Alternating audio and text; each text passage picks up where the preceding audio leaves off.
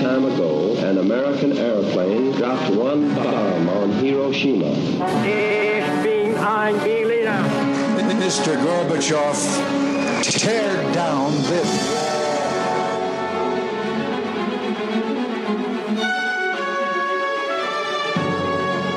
The American people, I think, is good people. They are. They have not to charge with the guilty of all the lies.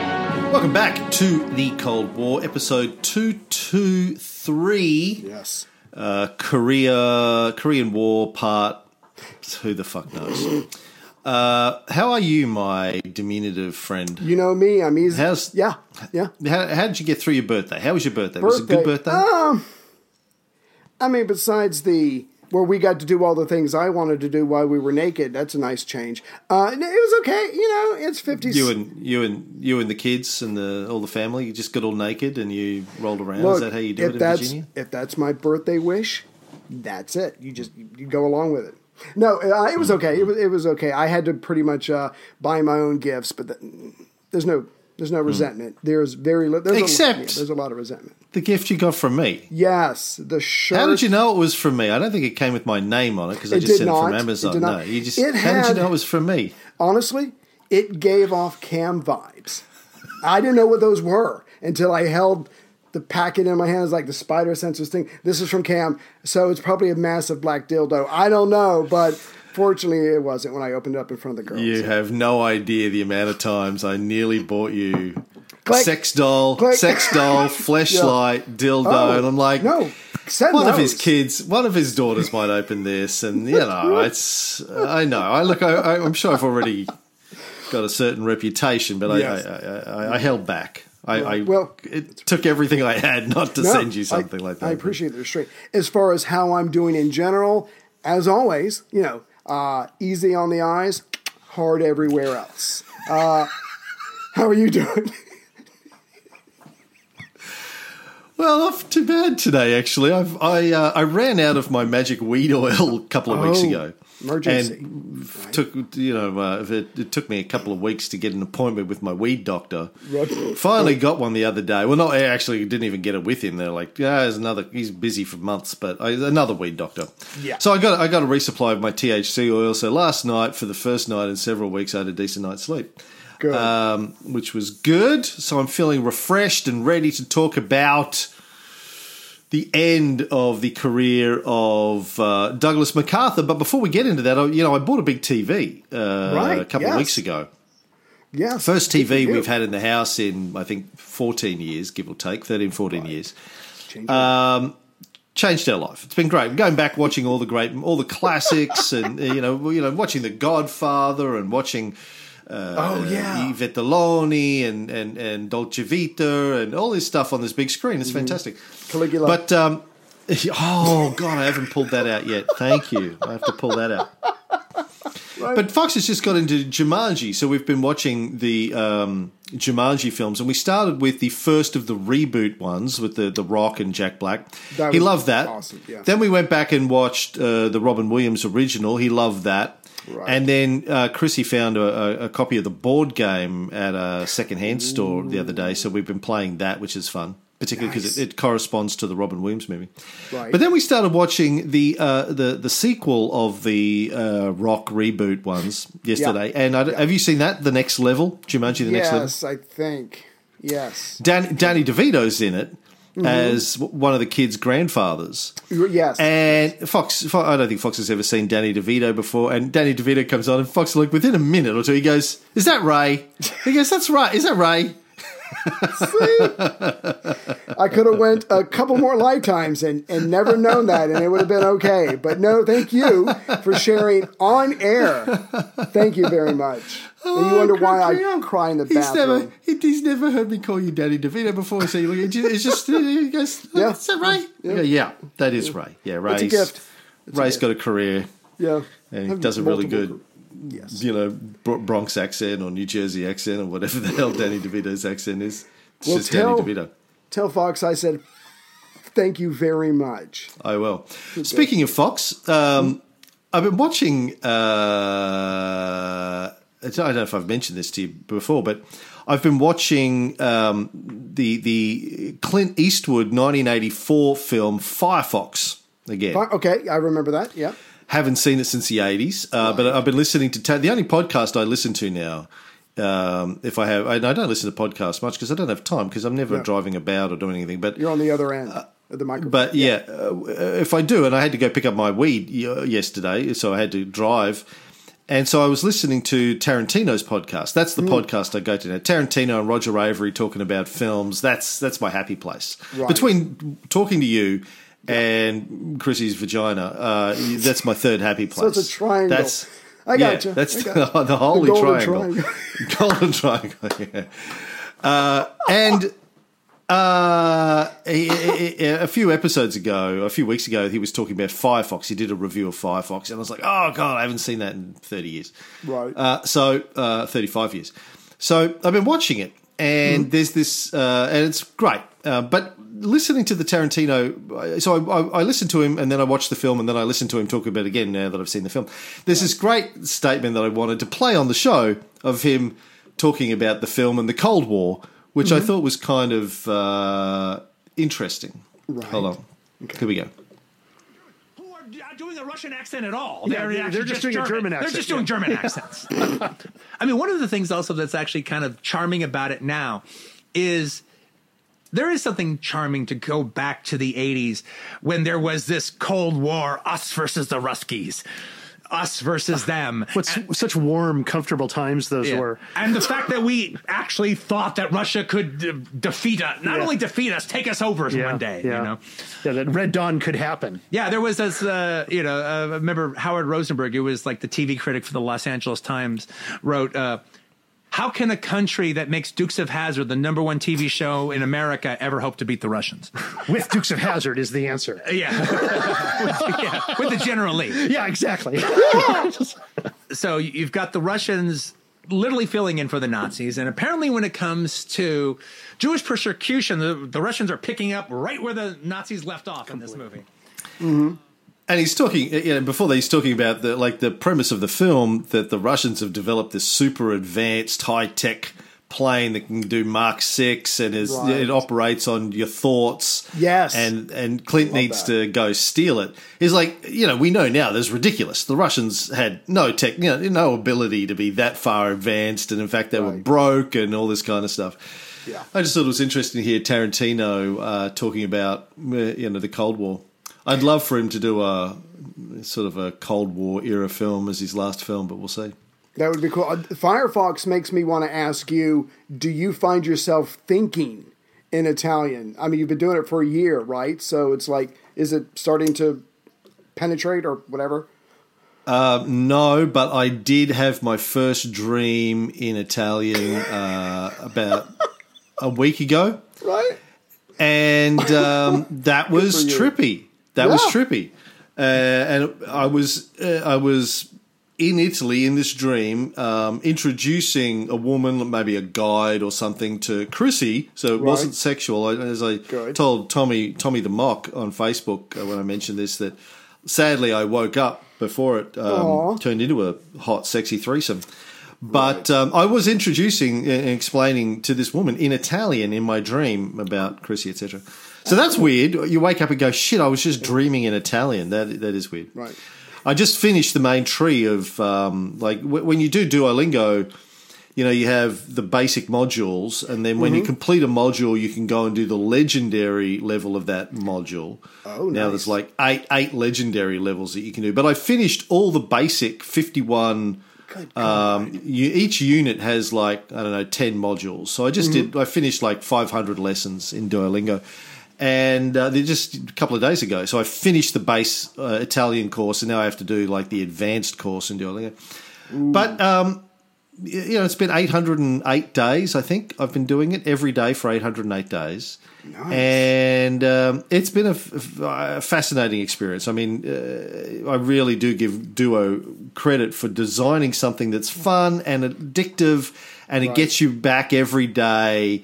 And uh, you know you, they've gamified learning something that's quite hard, Right. And it kept me at it for and Chrissy for every day for over two years, which at my age is astounding. I, I'm, I'm, Consistency. Yeah. yeah, Uh, yeah. Yeah. Um, I- I know we need to get to the show, but just real quick, uh, because you've been doing all this Italian, I think you've been probably looking at Italian news, excuse me, Italian newspapers, and of course you know what's going on in Italy right now. So, come full circle. Now we're starting to, you know, countries are starting to uh, elect or whatever, you know, far right uh, extremists. So.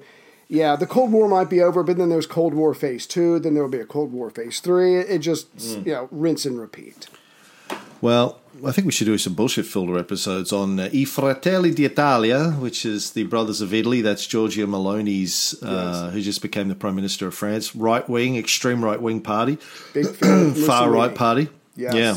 Who isn't? Well, I mean, they- who isn't? well, well, the party actually is Mussolini's party, as I understand Right. it. Just sort of a couple of evolutions. The sort of the, the granddaughter party of Mussolini's party. Right. Anyway, let's save that maybe Let's- for the bullshit filter. Let's get on to the Cold War. yes. Um, on March twenty seventh, nineteen fifty one, the first UN troops once more crossed the thirty eighth parallel. Going, you know, they've crossed it once going north, and they crossed it going south. Now they're crossing it going north again. Yeah, but when they crossed it going south, they were actually running, throwing down their stuff, and being chased by people who were Chinese. And now they're, like you said, they're going back. So yeah, uh, Ridgway has reestablished. So yeah, good. So they're going back whence they came. Well, the first UN troops to cross were the ROK troops, but they were Right. followed closely by the Americans. This time, however, Mm-hmm. they're not trying to reach the Yalu River as Probably quickly as possible. That's how they got in trouble in the first place. Yeah, Yeah, yeah, yeah. Ridgway, Ridgway's goal is just to reach the Iron Triangle, Right. which is, um, I, you know, usually the term I use to refer to your genitalia, but in this case, it was a term the newsmen came up with to uh, come up with this area sort of south of Pyongyang, about Mm-hmm. 20 to 30 miles, 30 to 50 kilometers above the 38th parallel. It was the heart of the supply and communications network for the North. Ah, smart. and it out. that's it. Ridgway just wanted to take this, control this area. Yeah. Um, and today it's sort of where the demilitarized zone is between the north and the south. He just wanted to control that. If he, if we control this area, they're not going to be able to get down south. He just you know he wants to hold them far north. But by April 1951, Ridgway is fairly confident that he's got the army in Yeah. uh, good shape. Um, that they're able to, you know, fight off the North Koreans, fight off the Chinese. His only worry is that the Soviets are going to get involved. They're Yeah. still thinking that this is a this fight is being run by the Soviets, or at least the Soviets have a deep interest, and this is where the Soviets are going to make their first play for global domination. Of course, the Soviets couldn't give a fuck right now, Ray.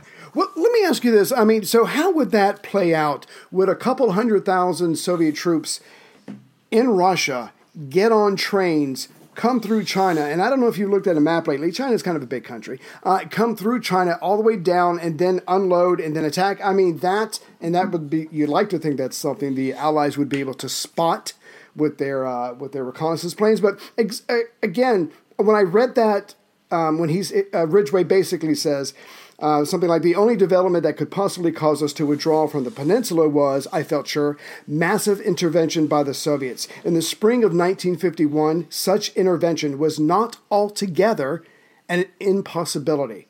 I'm like, you really stretched out those words to encompass this supposed fear. Again, when you're being emotional, when you're being fearful, it doesn't have to make sense. But even that, for me, was a bit of a reach. What do you think? Yeah, well, I, you know, I think we need to keep reminding ourselves that we have to stay in the mindset of these guys True, in true. the early 50s. Um, they really had ve- a very sort of primitive understanding, on one hand, I think, of the role of the Soviets uh, and it, in Chinese communism, in North Korean communism. You know, they, they still had this Machiavellian idea of the Soviets of the Kremlin organizing this massive global conspiracy. and you know this was Yeah. yeah, and and look, look, there was an element of strategic, long-term strategic thinking, definitely with the international workers and all that kind of stuff when it was still running of g- global communism. But it, this wasn't, as we know, some sort of short-term plan that Stalin had. In fact, the opposite. He was just trying to uh, strengthen uh, the Soviet Union, particularly Russia, back up again Yeah. after they've been devastated. But you know, secondly, uh, I do believe that uh, this this sort of mythology of the evil Soviet uh, warlords coming to steal your babies and Right. eat them Right. was manufactured by you know the uh, military industrial complex and the religious complex, the senatorial complex in the United States to justify Yes, it serves them. yeah, to justify massive military build-up again, uh, which is where there was a shit ton of money to be made. Right. Now, yeah. Ridgway, instead of worrying about the Russians, should have been worried about the Chinese, who at the moment uh, were preparing a huge offensive with Yes. 19 armies. Right. They're like, he's like, ah, he's Chinese. I got their asses kicked. They're done. They spent, look, they're running away. They're done, son. Um, yeah. Meanwhile, they're getting ready to hit them with uh, a massive force. And his other main problem, again, not the Russians, Washington. Yes. Could I just real quick? Um, yeah. So the Chinese are planning for a spring offensive. One, they're not trying trying to be the bad guys. They are doing what they did originally. They are defending their border because the American troops were. Uh, the Allied troops were getting closer and closer to the Chinese border. So again, it's not like they're doing something provoking. They're literally defending their border. And just just to give you a sense of the scale, when the Soviets and the communist Chinese use the word army, they don't mean like division. They mean like several divisions together is one army. So we're probably talking hundreds of thousands, maybe close to a million. Who knows? But the point is, they know they're going to lose a lot because the Allies are going to bomb the shit out of them. But if they can come down with five, six, seven hundred thousand men, they're going to be able to reach the uh, Allies and push them back. And that's what they want to do. Clearly, they can't trust the Americans. We need you as far away from our border as possible. And they were about to plan all that out. This was going to be a massive spring offensive. But like you said, it wasn't just Peking, it was also what was going on in Washington as well. So Truman fired MacArthur on the 11th of April 1951. And to understand uh, sort of the context of that, again, we need to remind ourselves what's taking place, I think, in 1951. You know, You know, and try and get into the mindset uh, uh, of the American people and military leaders, political leaders. Uh, uh, yeah, obviously, it's been about six years since the end of World War II. United States comes out of World War II victorious, uh, the most powerful country on earth militarily and economically. Yeah. Probably, you know, the most powerful country there had ever been in history at that Yes. point, arguably.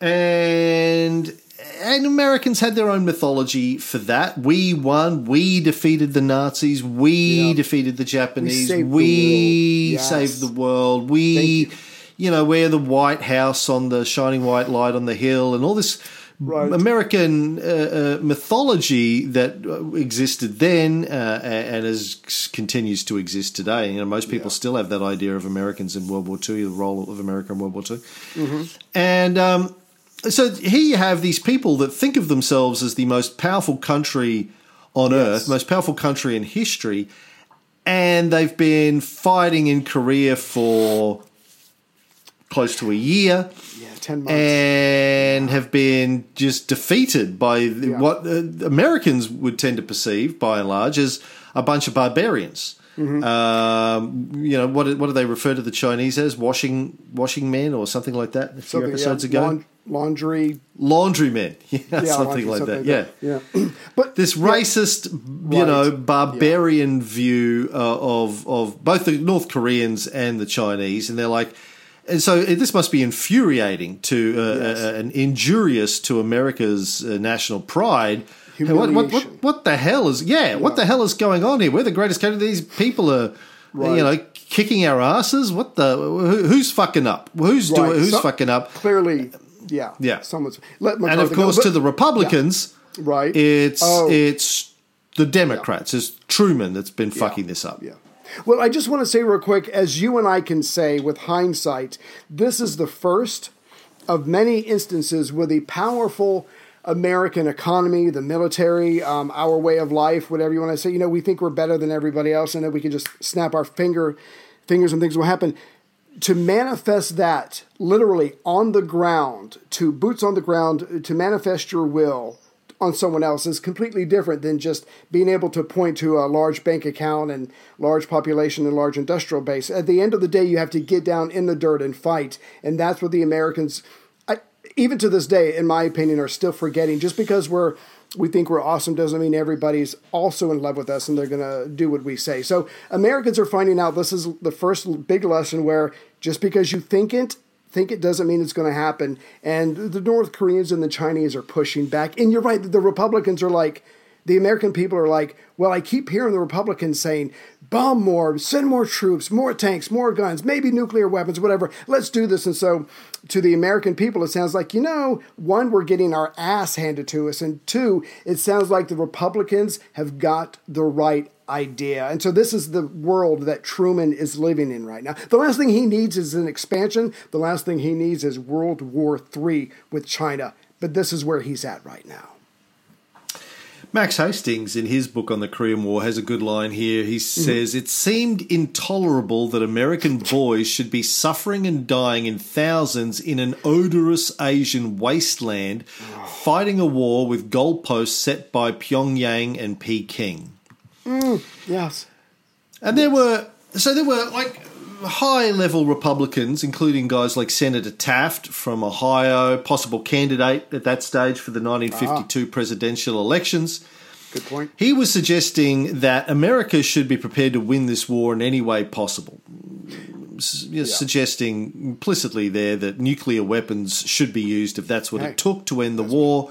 Can't have American boys dying over there. Uh, it's embarrassing. It's humiliating. And he and the other Republicans were also making the claim that Truman had acted unconstitutionally by sending troops to Korea. I love that. Uh, without the without the assent of the Congress, even though Taft said if he'd asked for a assent, I probably would have given it to him. Yeah, he didn't ask for it, Yeah. and that was unconstitutional, and, and he was probably right. What do you think? the other part of that is um, all politics is local. If Tr- if they, they're bitching at Truman, if Truman had been winning, if Truman had pushed um, the North Koreans back, taken the country, united Korea, they would be you know whatever to a degree that you can applaud for your political opponent. They're ju- they're just nitpicking at this point. They don't really care about the unconstitutional. I, I think that's bullshit. And I think you're Yeah. right. Taft, his father was president. Maybe he wanted to be president. But the other part of this that we can't forget is while this is going on, you know, you've got at whatever stage it's at, you got McCarthyism or you got the Red Scare or you got whatever, the, the Red Menace or whatever. And so even though it's happening in Korea, there's probably some people in America drumming up fear about communist or labor unions or socialist here. So for some Americans, it's a lot closer threat. But again, the, the Republicans are going to nitpick in any way they can. It just happens to be their good fortune that the American and the other United Nation countries, for right, you know, up until recently, were getting their ass handed to them. So the Republicans are having a field day with this, and they have their eye on the White House. And of course, they're not going to blame MacArthur. New goddamn American legend, son. A, a he's a he's a Republican. B, th they, I think they've got him in mind to run against Yes. Truman, or Yes. at least be v, you know VP candidate for Taft or something like that. They want him on the ticket, so they can't Mm-hmm. embarrass him.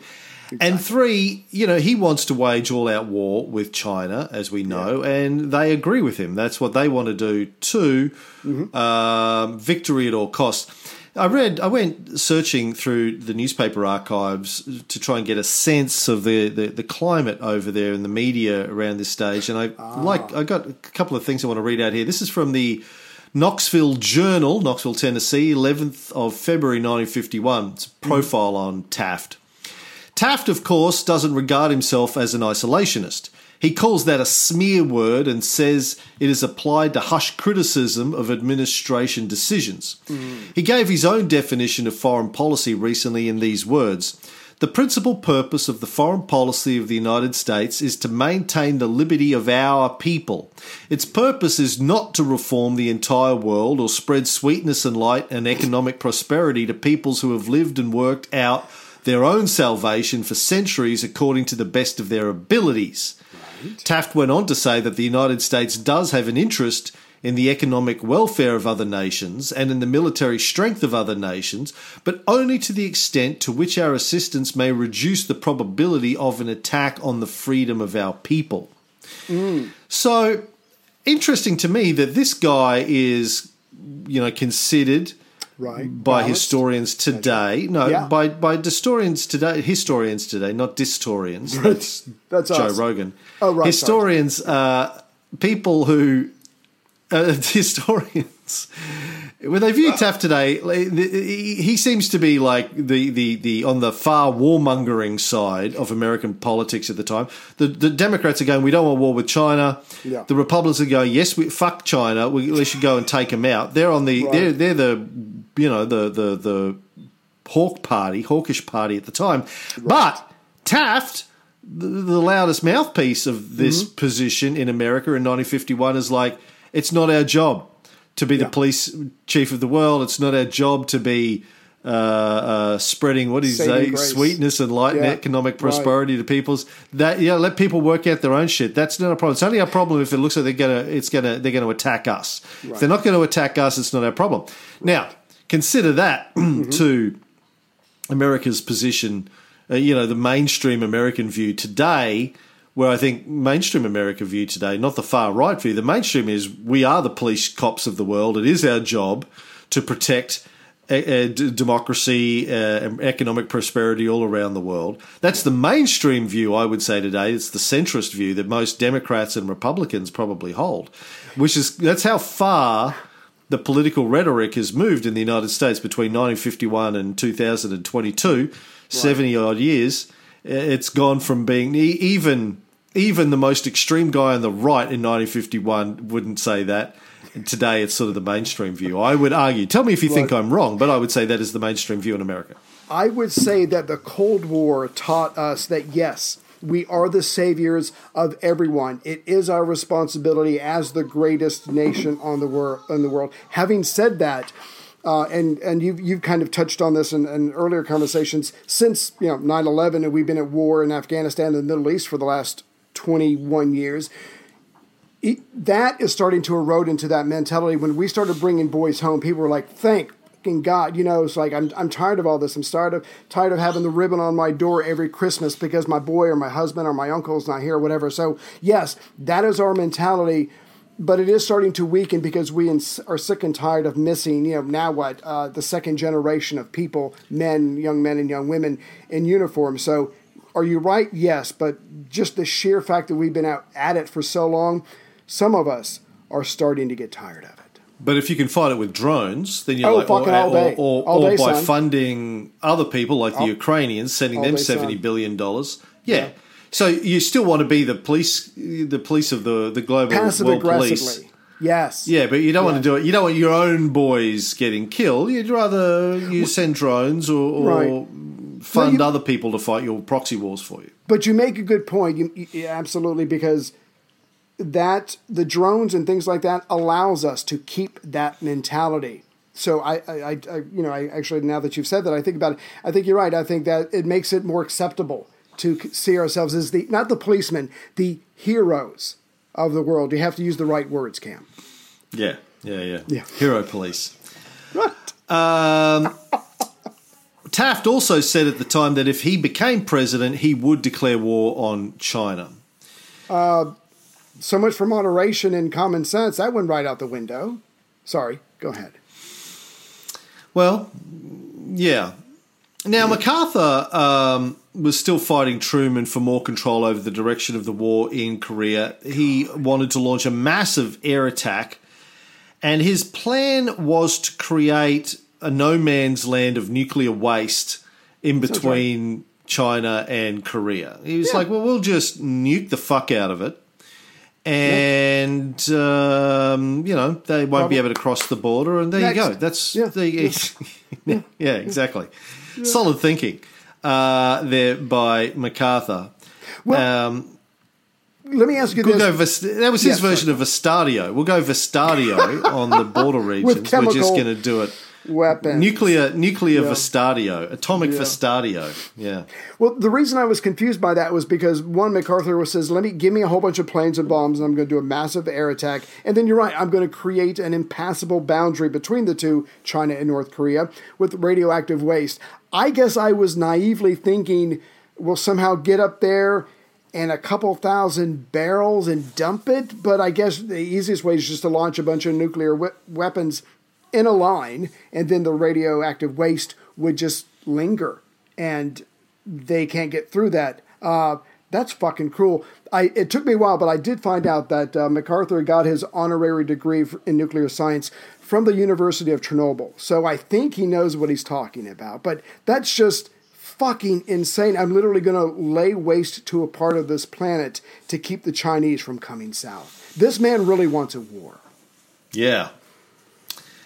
So uh, he was launching constant attacks against the Truman administration and the Allies, mostly the British, who he the accused of a conspiracy. He was horrified. Um, sorry, they were horrified at his conduct. This is the British uh, and most of the other allies Yeah. the British, there's a lot of communications between you know the British chief of staff and British ambassadors. They they were convinced that Truman wanted to fight a war with the Chinese for personal reasons, for personal MacArthur. glory. MacArthur. Sorry, yeah, MacArthur wanted That's to do fine. it for personal reasons, personal glory. Yes. Um, MacArthur's constant refrain was that any truce, any botched up compromise in Korea, Right. which left the Chinese undefeated militarily, would be a national disaster for the United States. And to his he credit, here we are. Yeah. Here we yeah. are, 71 years later. Yeah. Uh, and you know China's success is a disaster for the United States.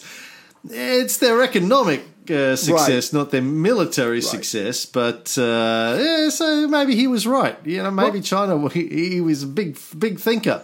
Yes, uh, yes. MacArthur. He He saw. a He, saw ball. China. Yeah, China was the real one to worry about, but for the wrong reasons. Right. But and we're just going to skip over. Uh, was it in this in the eighties? I think it started in the late seventies, or maybe it was not until the eighties that American businesses started sending their businesses over to China.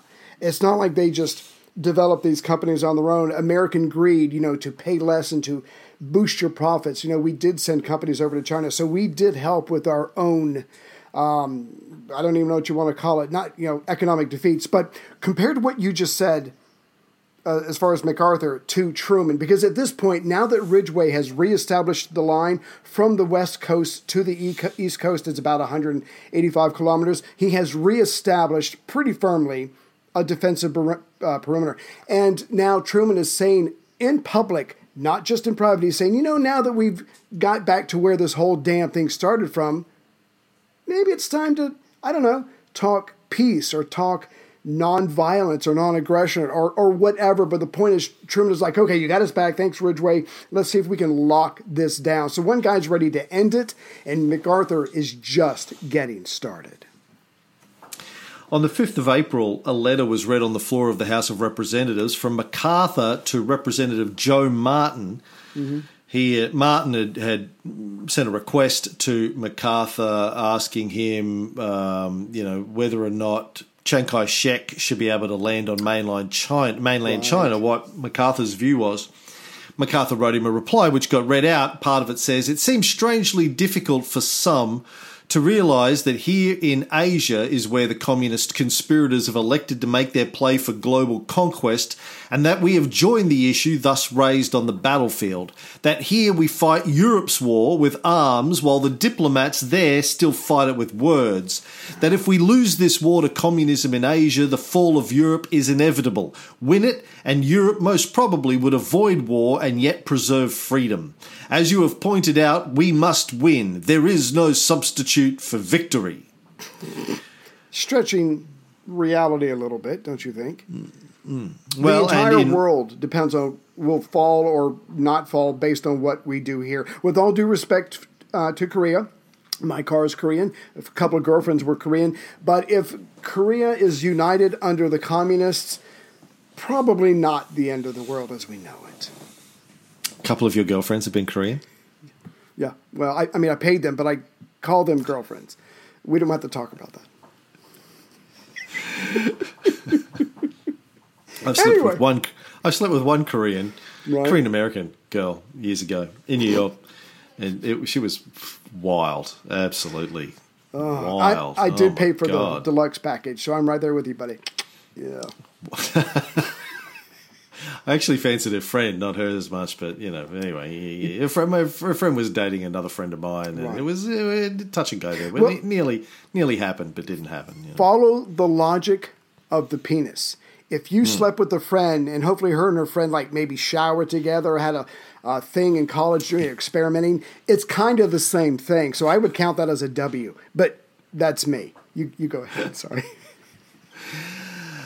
So, uh, Truman and MacArthur, uh, obviously, this is coming to a head. MacArthur's basically uh, publicly saying that he thinks uh, the Truman administration's approach to China is stupid and is going to is going to lead to The end. the end of the world. Yeah. Yes. Good. good. Truman had already privately determined that he had to sack MacArthur. He wrote, I could no longer tolerate his insubordination, but he doesn't want to sack him for insubordination. This needs to look right. This needs to go through the motions. It needs to look like it's he's doing this objectively Yes. at arm's length. He needs he needs political. You know, ideally he needs military military mi, mi, mi, mi, mini Minnie Mouse. Milli millisecond magic magic, magic Miley Johnson. Cyrus, military hmm, right. and political cover.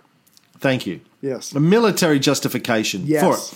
Yes. So he meets Truman, this is with the Joint Chiefs, and says, Go through all of the statements that MacArthur's made, all of the communications from MacArthur, Right. uh, and, and give me your professional opinion on what I should do about him. Right. And, and and just and I love this about so Truman is like just fed up.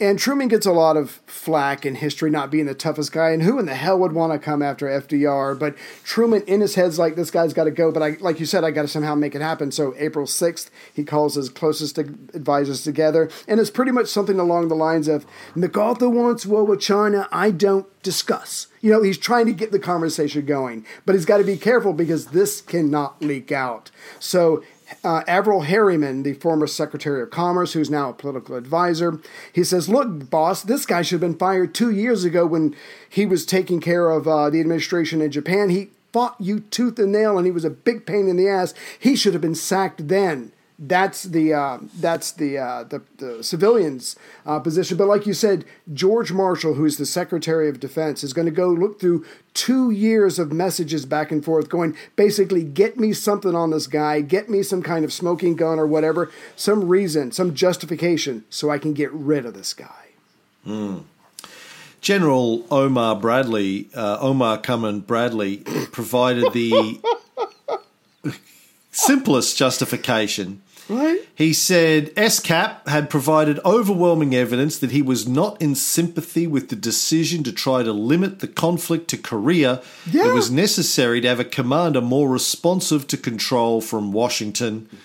And that was the decision that was made. He was to be replaced by Ridgway as the supreme commander of the Right.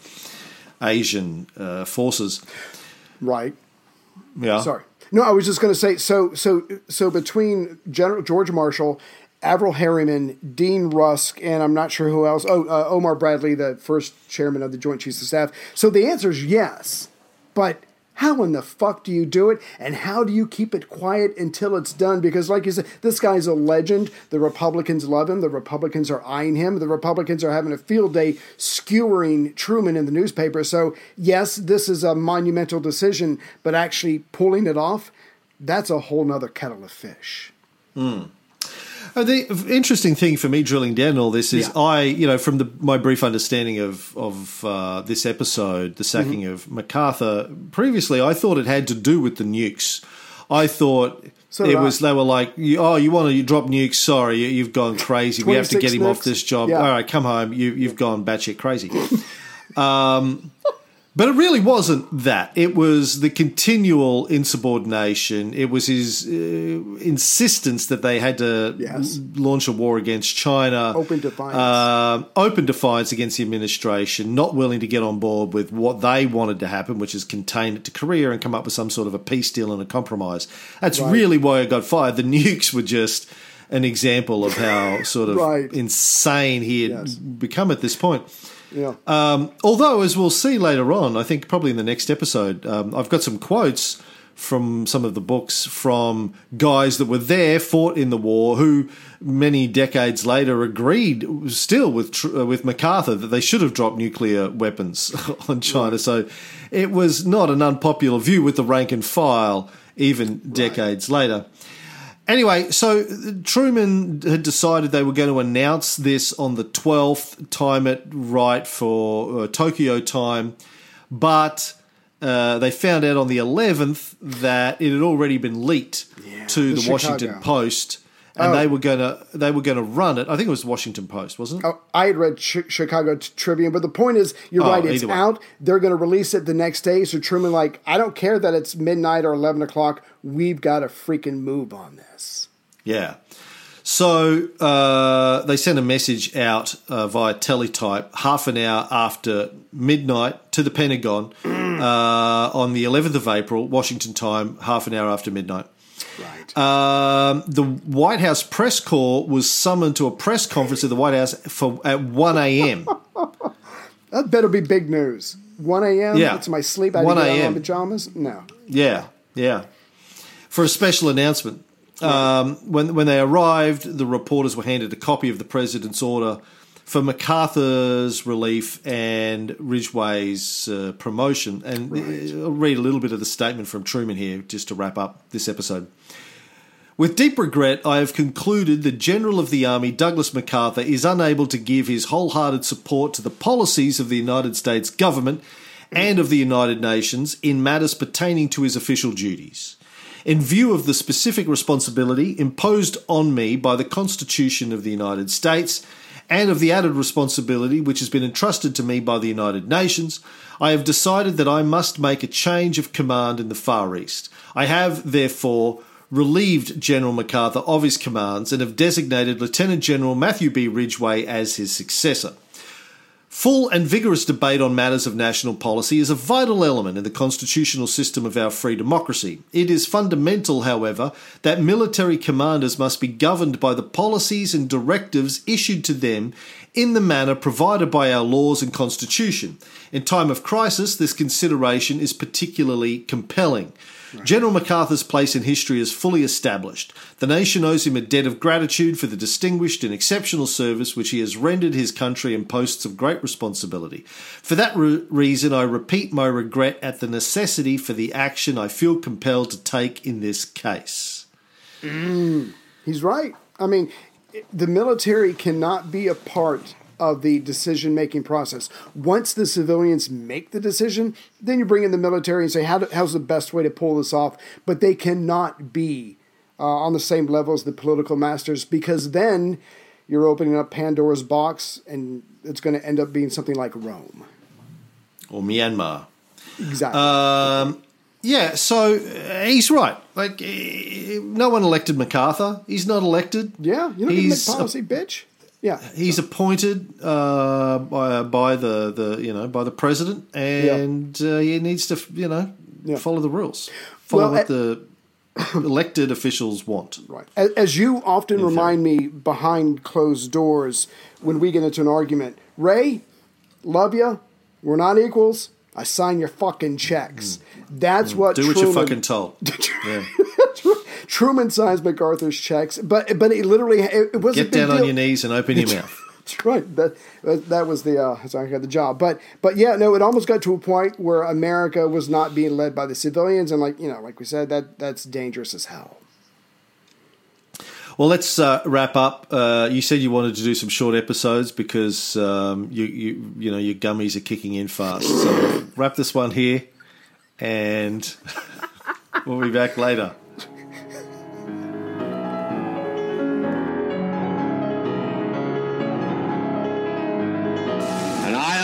Curtain has descended across the continent.